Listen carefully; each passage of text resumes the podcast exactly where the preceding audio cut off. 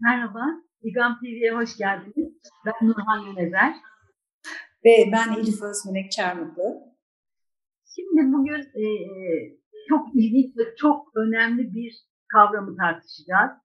E, Dünya Sağlık Örgütü Şubat ayında yayınladığı bir raporda yeni koronavirüs salgınına yanlış bilgi salgınının da eşlik ettiğini ilan etmişti.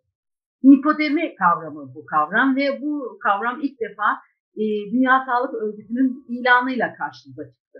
Yanlış bilginin sosyal medya platformları üzerinden mesajlar uygulamaları aracılığıyla yayılımı aslında virüsün yayılım şekliyle paralellik gösteriyordu.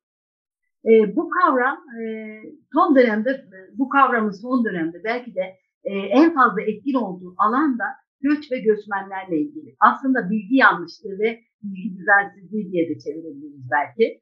E, yanlış bilgilerin doğru gibi sunulması, Türkiye gibi mültecilerin yoğun olduğu ülkelerde aslında toplumsal barışı tehdit eden önemli unsurların başında geliyor.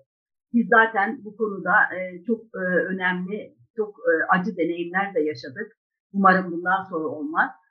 Fakat bir de ekonomik zorlukların artmasıyla beraber toplumsal hassasiyetler artıyor ve mültecilerle ilgili hiçbir doğruluk payı olmayan bilgilerin dolaşıma girmesi ayrımcı, ötekileştirici dilin e, etkilerini artırıyor. E, hatta toplumsal patlama riskini de içinde barındırıyor. Bu konuda çok kapsamlı araştırmalar olan ve çok değerli bir akademisyenle beraberiz bugün. E, görece yeni olan bu kavramın aslında mültecilerle ilişkisini ve etkilerini konuşacağız. Bilgi Üniversitesi Uluslararası İlişkiler Bölümü e, öğretim üyesi Profesör Doktor Emre Erdoğan. Emre Bey hoş geldiniz. Çok teşekkür ederim. Evet. Merhabalar, hoş bulduk. Çok teşekkürler ağırladığınız için. Ee, sağ olun.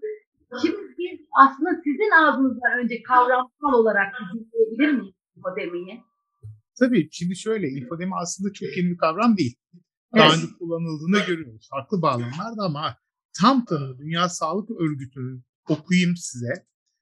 Infodemi, pandemi, deprem, terör saldırıları gibi kriz zamanlarında büyük oranda yanlış bilginin yaygınlığı sebebiyle insanların güvenilir ve doğru bilgiye erişememeleri ve bu yanlış bilgilerin çok hızlı yayılması olarak tanımlanıyor. Resmi tanım bu. Yani pandemi başladıktan bir süre sonra Dünya Sağlık Örgütü Başkanı çıktı dedi ki esas tehdit, tehdidi bu infodemi. Aslında kavram tanık. Info, enformasyondan geliyor. Evet. Demi de salgından geliyor ve buradaki mesele bir halk sağlığı sorunu olarak tanımlanması. Çünkü tam pandemi üzerinde düşünelim. Covid-19 üzerinde düşünelim. Bunun da elimizde şey var. İlk başlarda ne yapacağımızı bilmiyorduk.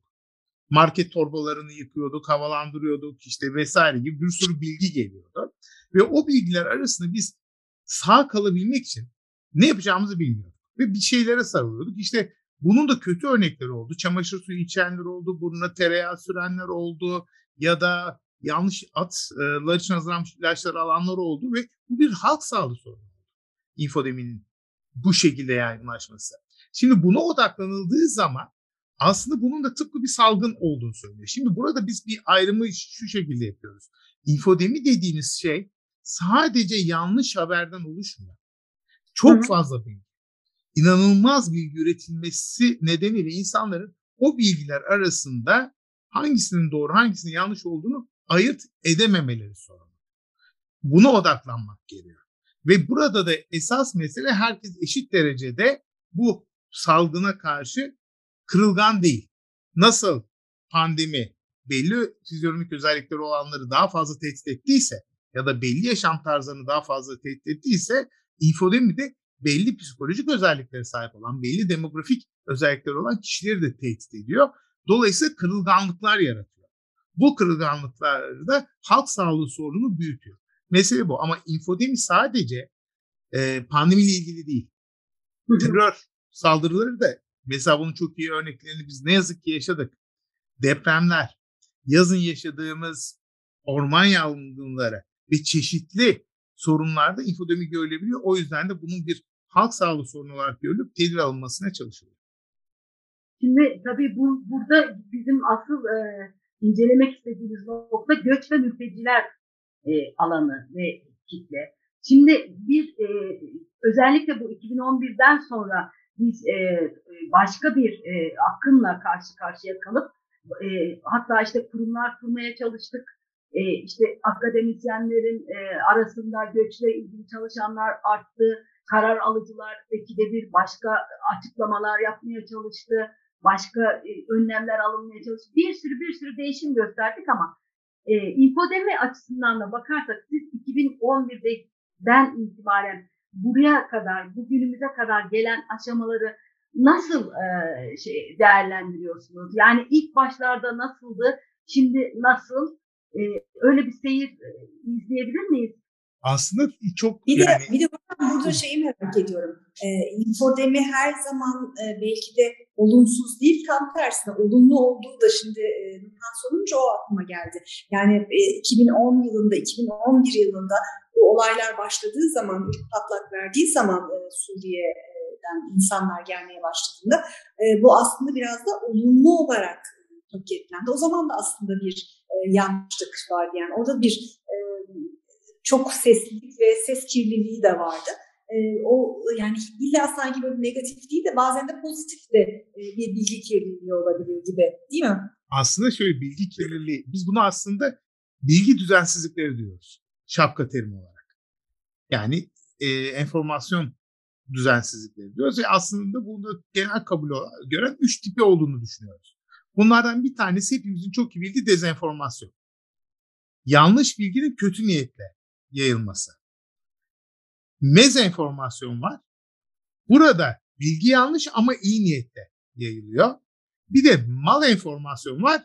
Bilgi doğru, kötü niyetle yayılıyor.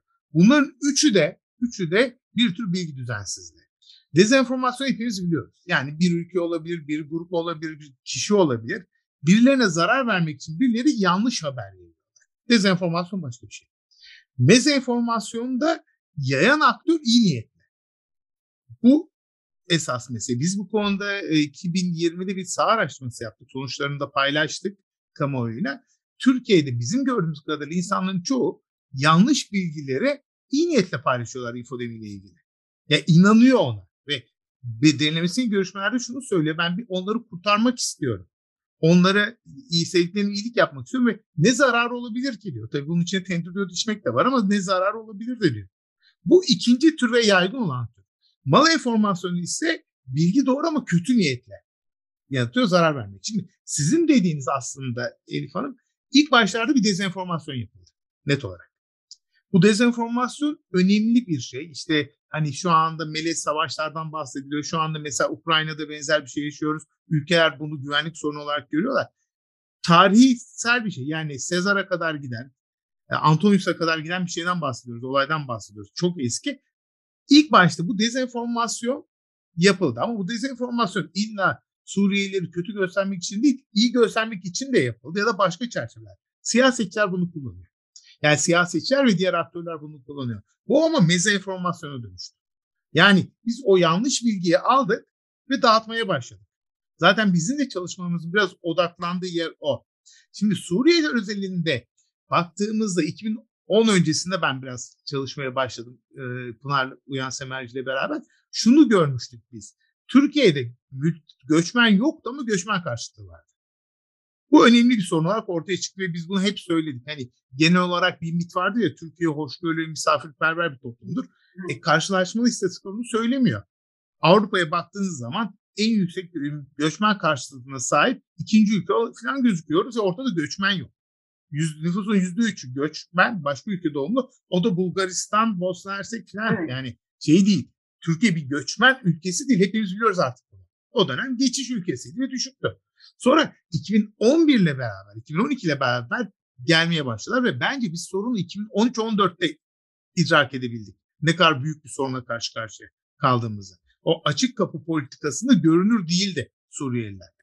Yani Görünme aslında belki o kadar görünür olmasının sebebi Avrupa'da da görünmeye başlamasıyla beraber. Yani Türkiye'nin akın e, biz bilgiyi biraz Avrupa'dan doğru aldık. Yani içeriden değil dışarıdan aldık gibi. Ne dersiniz? Kesinlikle zaten yani işte anekdot olarak onu anlatıyordum 2014 ya da 15'te bir panelde bunlardan bahsedildiği zaman ilk defa duyuluyordu.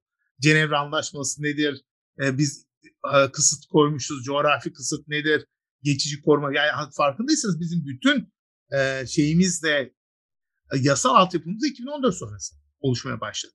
Yani biz o zaman bir tavırı, reaksiyon almaya başladığını söyleyebiliriz. O zaman resim değişti. Çünkü bence hani zaten olan yabancı karşıtlığın üzerine bir de Suriyeli karşıtlığı geldi. Mülteci karşıtlığı, Suriyeli karşıtlığı geldi ve bu sorun olarak masamızda durmaya başladı ve o zaman da ilgi çekti. İşte burada dezenformasyon ve mezenformasyon yani bilgi düzensizlikleri çok kritik bir rol oynadı. Bir tür infodemi oldu. Yani 3-3 milyon Türk Suriyeli buraya geliyor. Bunları ne yapıyoruz? Yani Türkiye Cumhuriyeti Devleti'nin politikası belli mi? Tartışmalı.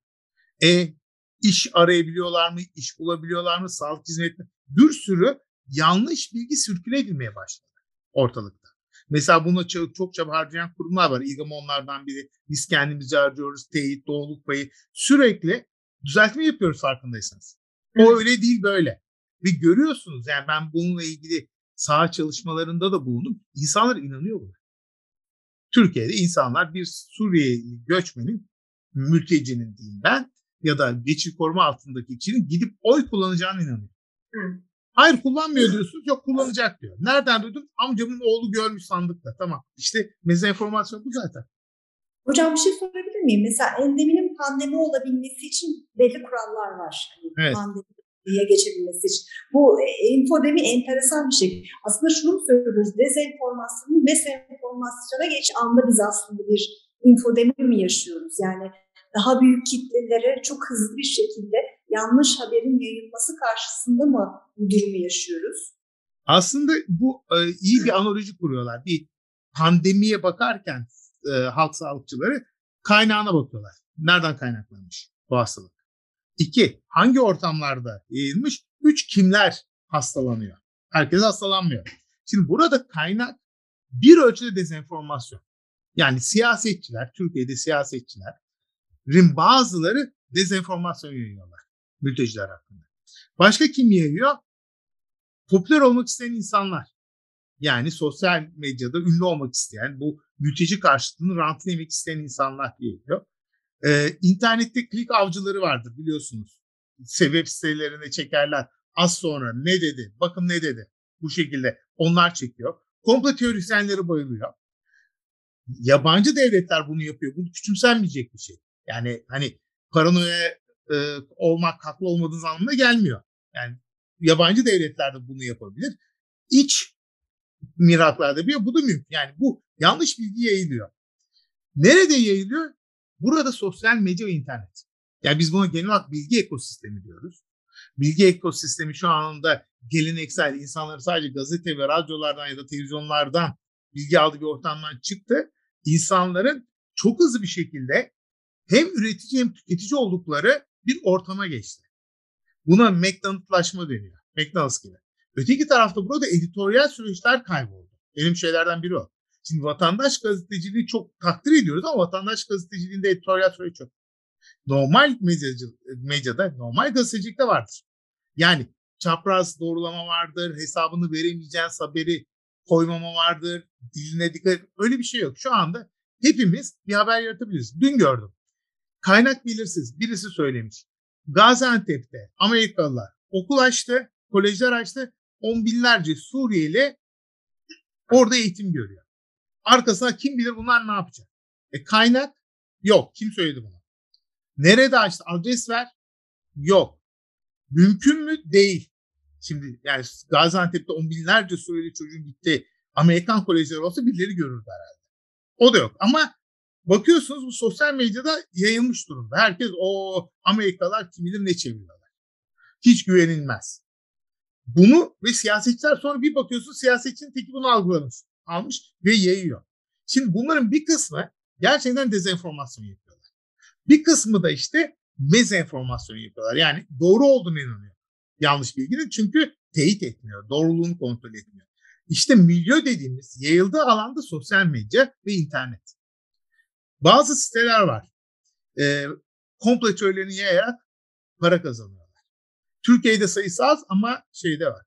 Avrupa'da çok fazla ve esas mesele ana akım medya buradan besleniyor. Yani baktığınız zaman mesela şu anda ana akımda herhangi haber kanalını seyrettiğiniz zaman sosyal medyadan alınmış videolar görüyorsunuz, haberler görüyorsunuz, vatandaş gazeteciliği görüyorsunuz. Yani buradaki kötü bilgi ana akım medyayı da kirletiyor. Çünkü çok heyecanlı.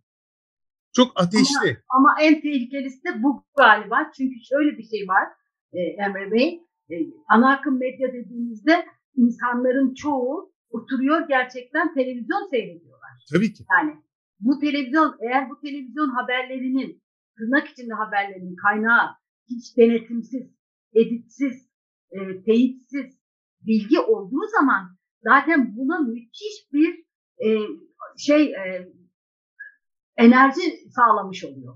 Yani Kesinlikle. en tehlikelisi bu oluyor galiba. Kitlelere mal oluyor. Evet. Çö- Yani çözümlere de geleceğim ama çok e, kafama takıldı. Önce şunu sormak istiyorum. Bir 2011'den önceki araştırmalarınızda yani gerçekten hiç çıkmadı mı böyle ev sahiplik, işte açık kapı politikası, e, ne bileyim Ensar, e, yani bu kadar göçmen karşıtı mıydı? Ben bu kadar olduğunu bilmiyordum. Şimdi şey var. Dünya Değerler Araştırması var. Dünya Değerler Araştırması 1990'dan beri sistematik olarak yapılıyor. worldvaluesurvey.org'den de gidip görülebiliyor. Orada göçmen karşıtlığını ölçmek için bir soru koymuşlar. Yani doğru ya da yanlış tartışılır. Komşu olarak ister misiniz diye soruyorlar. Türkiye'de göçmenleri komşu olarak isteyenlerin oranı %30'un altında. Ve bu sondan iki filan.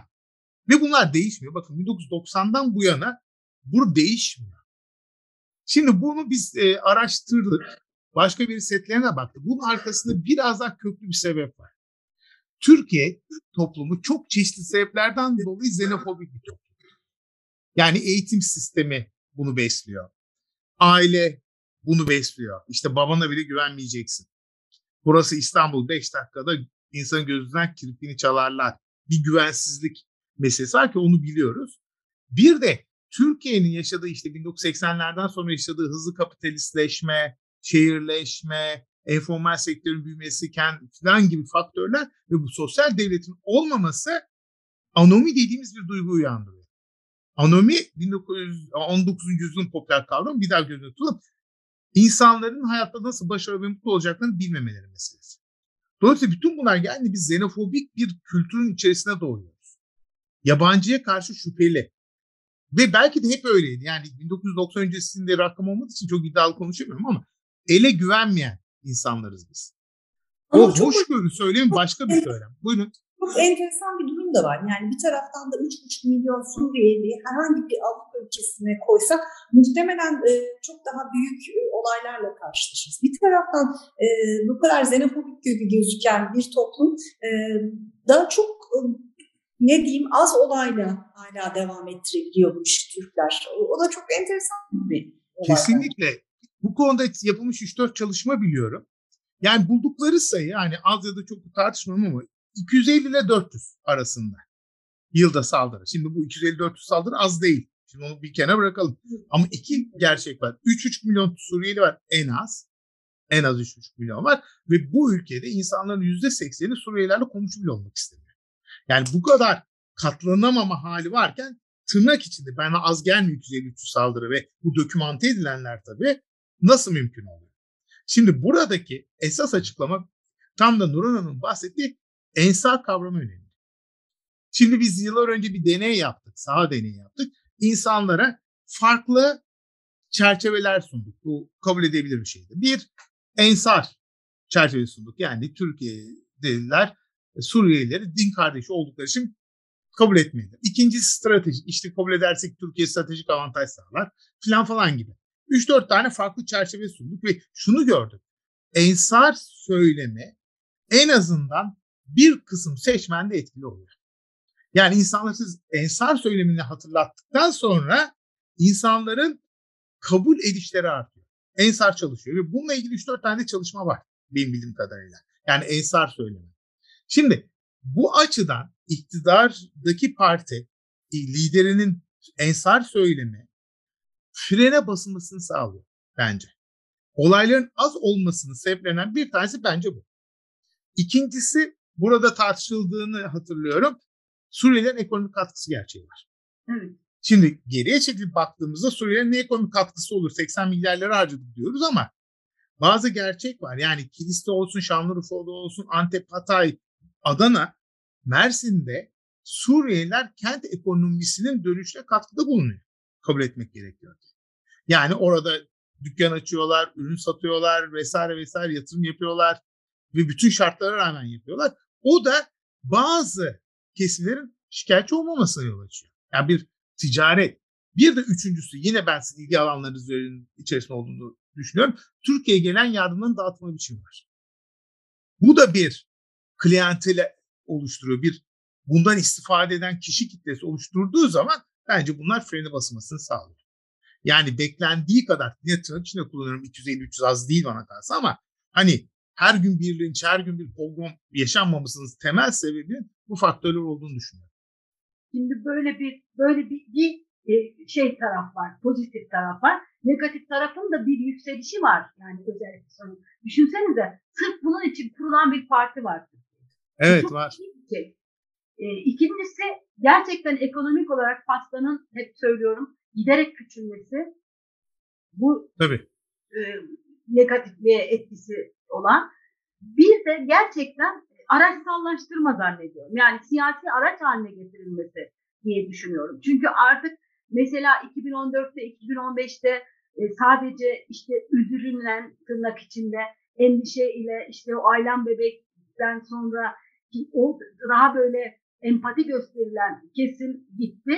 E, yerine yani halk nezdinde yerine çok daha tetikte olunan bir kesim geldi. Çünkü o saatlerden sonra e, bir sürü siyasi parti, bir sürü belediye çok ciddi ve çok açık, tehditkar, e, hedef e, gösterici söylemlerde bulunmaya başladılar araç haline getirdikleri için. Yani bu bu hangisi hangisini yendi onu bilmiyorum. Tabii bu bir süreç yendi diye bir şey de belki sosyolojik olarak söylemek mümkün değil süre gelen bir şeyde e, sosyolojik harekette ama e, siz bu son dönemi özellikle seçime yaklaşırken son dönemi e, infodemi açısından nasıl görüyorsunuz? Yani karar alıcılar nezdinde, belediyeler nezdinde, STK'lar nezdinde na, nasıl bir toplumsal dönüşüm oldu bu söylemlerde? Şimdi şöyle bir kaşeyer, bir potansiyel görülüyor. Yani işte hangi araştırmaya bakarsanız bakın biz uzun süredir yapıyoruz bunu. Net olarak Türkiye toplumunda Suriyelilere karşı kabul düşük. Yani sosyal mesafe yüksek birlikte yaşamayı istemiyorlar. Hoşgörüsüzlük yükseksi. Hakların geri alınmasını savunanlar var vesaire. Geri gönderilmesini isteyenler oranı çok yüksek. Muhalefet de biraz daha yüksek. Böyle bir potansiyel var. Bunu biliyoruz. Şimdi bu potansiyelden de yararlanılabileceğini düşünen siyasi aktörler var. Yani bütün bahsettiğimiz şeylerde ve üzücü bir şekilde bu siyasi aktörler dezenformasyon yapıyorlar. Kasıtlı olarak kötü bilgi yayıyorlar. Burada her yol mübah gibi ve bazı kötü örnekleri de görüyoruz hatırlarsınız. Yani bir Suriyeli'nin çalıştırdığı dükkana gidip vergi levhası göster vesaire vesaire diye olmayan ve bunu videoya çekip yayan işte dezenformasyon bu. Yani bahsettiğimiz şey bazı insanlar da oluyor. İşte dün, biraz önce bahsettiğim bir on binlerce Suriyeli çocuk Amerikan kolejine gidiyor. İnsan okuyor aa öyle deyip yayıyor. Dezenformasyon yayılıyor ve bunu siyasi ranta dönüştürmek istiyorlar. Şimdi siyasi ranta dönüştürmek için de gittikçe radikalleşiyorlar ve ayrımcılığa dönüşen hem dil hem de bazı politikalar uyguluyorlar. Buna şahit oluyoruz. Bunu ekonomik krize bir yere getirdiğinde zaten ekonomik krizler hoşgörünün arttığı bir şeydir. Hoşgörü kelimesini dikkatli kullanıyorum. Oradaki eleştirinin farkındayım ama birlikte yaşama arzusunun arttığı dönemler değil. Öncelikle kaynaklar için rekabet artıyor. Yani şunu biz istediğimiz kadar söyleyelim. İş piyasasına baktığımızda Suriyeliler Türkiye iş piyasasında en alt seviyede tehdit oluşturuyorlar. Yani kalifiye olmayan işçilere. Çünkü bir Suriyeli doktorun, bir Suriyeli öğretmenin, piyano, e, piyanistin Türkiye'li muadiliğine tehdit oluşması neredeyse mümkün değil. Çalışma yasamız buna izin vermiyor. Yani Hı. ben bir Suriyeli bankacıyım buraya gelmişim hadi bak yok öyle bir şey. Beyaz yakalı tehdit oluşturmuyor. Beyaz yakalar çok korkuyorlar Suriyelilerden. Sosyal hizmetlerde baskı oluşturuyor. Şimdi hep duyduğumuz mitler var ya hastanelerde önüme Suriyeliler geldi ben geride kaldım. Bana bakılmadı. Suriye bu da bir şey sosyal hizmetlere baskı yapıyor. Ama bu kıtlık dönemleri insanların daha az tahammüllü olduğu dönemler ötekisine karşı. Ve bundan da istifade etmek istiyorlar. Çünkü yoksulluğun yoksula rekabeti çok sert geçiyor. Yani şunu duyabiliyorsunuz. Ben kulaklarımla duydum. Kiralar çok arttı 1500 liradan 4500 liraya artış istendi çünkü mahallede Suriyeliler var onlar verebiliyor. Şimdi bakın yani ne kadar dolu bir kelime değil mi? Ne kadar doğru bir cümle.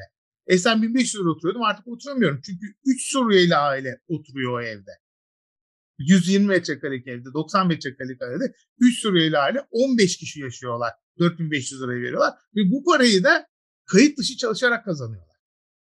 Yani bu resim bunu görmüyorsunuz. Ben artık bu mahallemde oturamıyorum. Mahallemden sürüldüm diyor. Ve bunlar yaygınlaşmaya başlıyor. Herkes duymaya başlıyor. Suriyeliler geldi ve bir de başka bir unsur her tür Arabistan kökenli kişinin Suriyeli olduğunu düşünme. Dolayısıyla Suriyelilerin paraları yoktu. Louis Vuitton'da sıra olmuşlar. Yani Louis Vuitton'da sıra olanlar 99 kodlu Suriyeli geçici koruma altındaki vatandaş değil ki. Onlar başka, bunlar başka. Ama o xenofobik ortam, o ırkçılığa varan ortam bunu sağlıyor. Yanlış nedensellikler kuruyor. Bizim makalelerimizden biri şuydu. İsmi hazırdaki günah keçileri. Evet. Bir ilimizden bahsediyorduk. İl Doğru. ekonomik olarak çöküşte. Objektif olarak çöküşte ve insanlar bunun farkında. Ve insanlar bunun sorumlusunun Suriyeliler olduğunu düşünüyor. Ya Ebi Topu 2 milyonluk şehirde 140 bin Suriyeli var.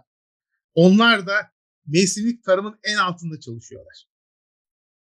Ekonomi çöküşü bundan alakası yok. Ama insanlar ekonomi çöküyor.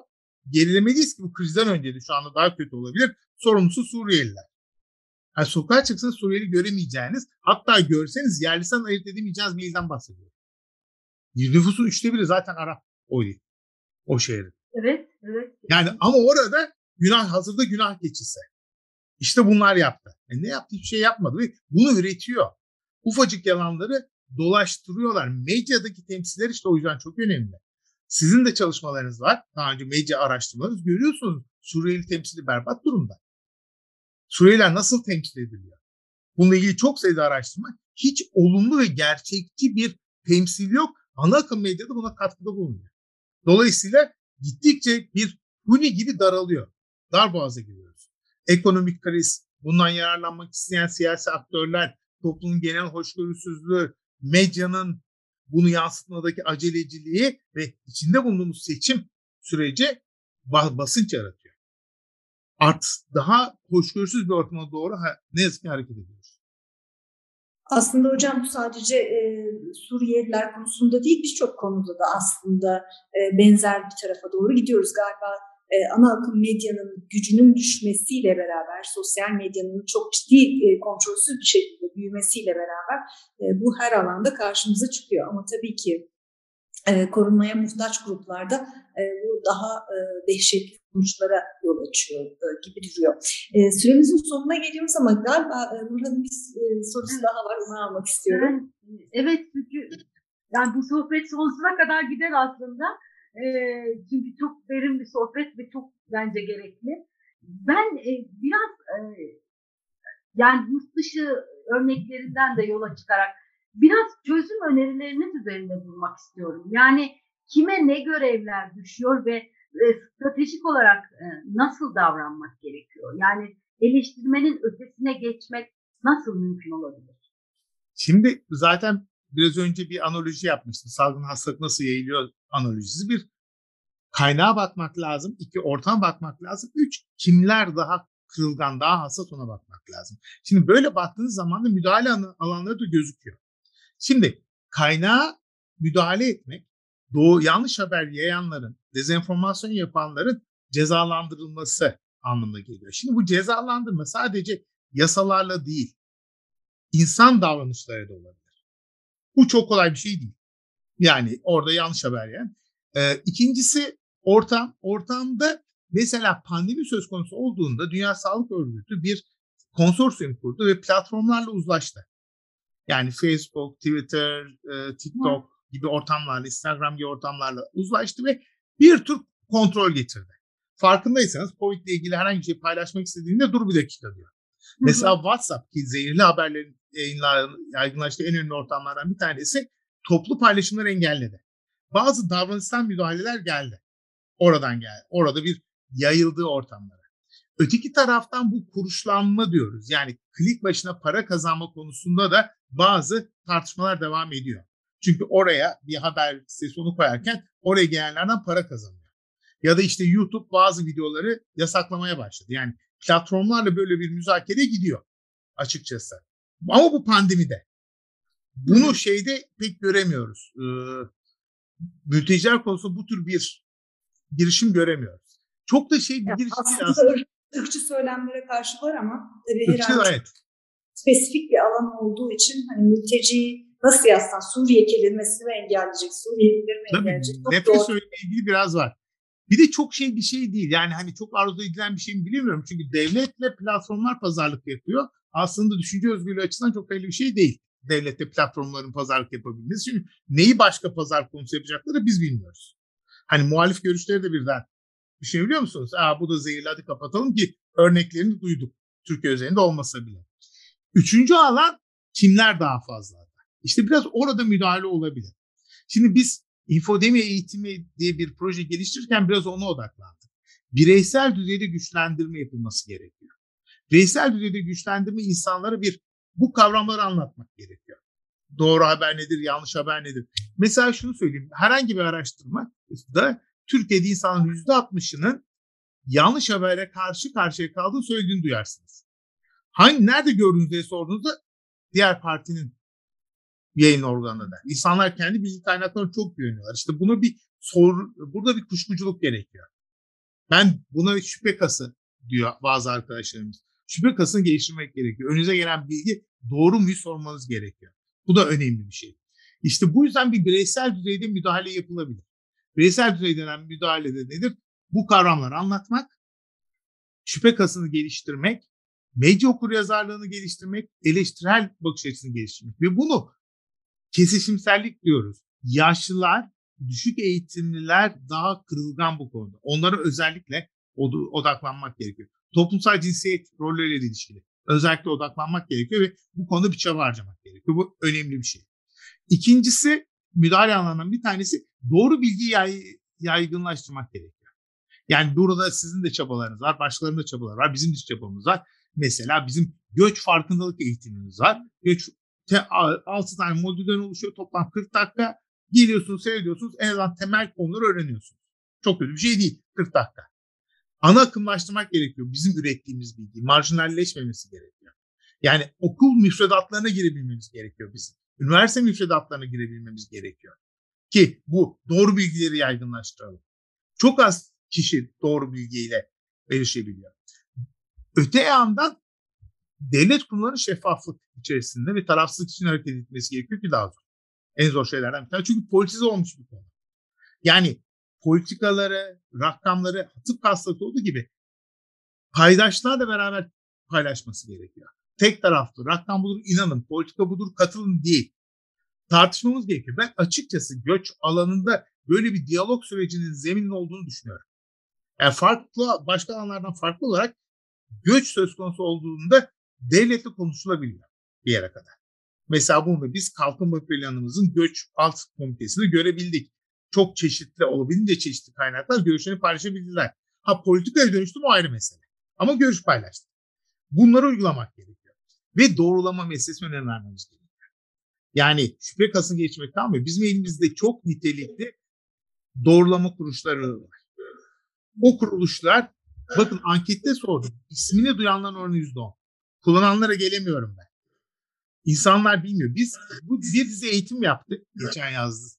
İki yıldır infodemi üzerine eğitim yaptık. Dezenformasyon üzerine eğitim yaptık. Bütün bunlarda ki en önemli kazanımlardan biri katılımcıların doğrulama kuruluşlarını tanımaları. Yani yüzde onlardan yüzde doksanlara çıkardı. Ben büyük başarı olarak görüyorum. Tabii. İnsanlar doğrulama kuruluşlarını bir tanısınlar. Bir de kendi kullanabileceğimiz doğrulama araçları var. Google'ın tersine resim arama özelliği var. Kullanan kimse yok. Öne bir resim düşüyor, o paylaşıyor. 1938 Türkiye. Yok değil. Arkada kilise var, önde bilmem ne var. Türkiye falan değil. Sağ klik yapıp tersine arama yapsa görecek orası başka bir yer. Bütün bunları insanlar kullanmayı öğrenmeli. Başka o kadar çok araç var ki. İşte bu tür müdahalelerle bir şeyler yapabiliriz. Bu şöyle bir şey. E, yayından önce de konuşuyorduk. Mülteci karşıtlığıyla sınırlı bir şey değil. Küresel ısınmayla da alakalı bir şey. Aşı karşıtlığıyla alakalı bir şey. Pandemiyle de yarın öbür gün maazallah başımıza gelecek ve geleceğine emin olduğumuz diğer doğal felaketlerle de alakalı. Depremlerle, yangınlarla, iklim kaynaklı göçlerle. Bakın yazın Afgan, Afganların göçü söz konusu olduğunda biz boğuluyorduk yan haberin içinde. Evet. Milyonlarca Afgan geldi yerleştiler muhabbetindeyim. Evet. Yani bu dijital vatandaşlık da aslında müfredatlara girmeye başladı. Sizin söylediğiniz önemli bir e, unsur. E, yani doğruyu e, doğru olmayandan ayırt edebilmek artık bambaşka bir beceri gerektirecek herhalde yeni nesiller için. Gerekecek. De- Evet. O yüzden bu di- dijital e, vatandaşlık üzerine de zannedersem e, Milli Eğitim Bakanlığı'nın ciddi şekilde çalışması gerekiyor gibi e, duruyor. Özellikle öz- okullar seviyesine girmesi. Kesinlikle. Evet hocam çok çok keyifli bir söyleşi oldu. Çok teşekkür ediyoruz. Ben çok teşekkür ederim fırsatı verdiğiniz için. Gerçekten çok keyifli.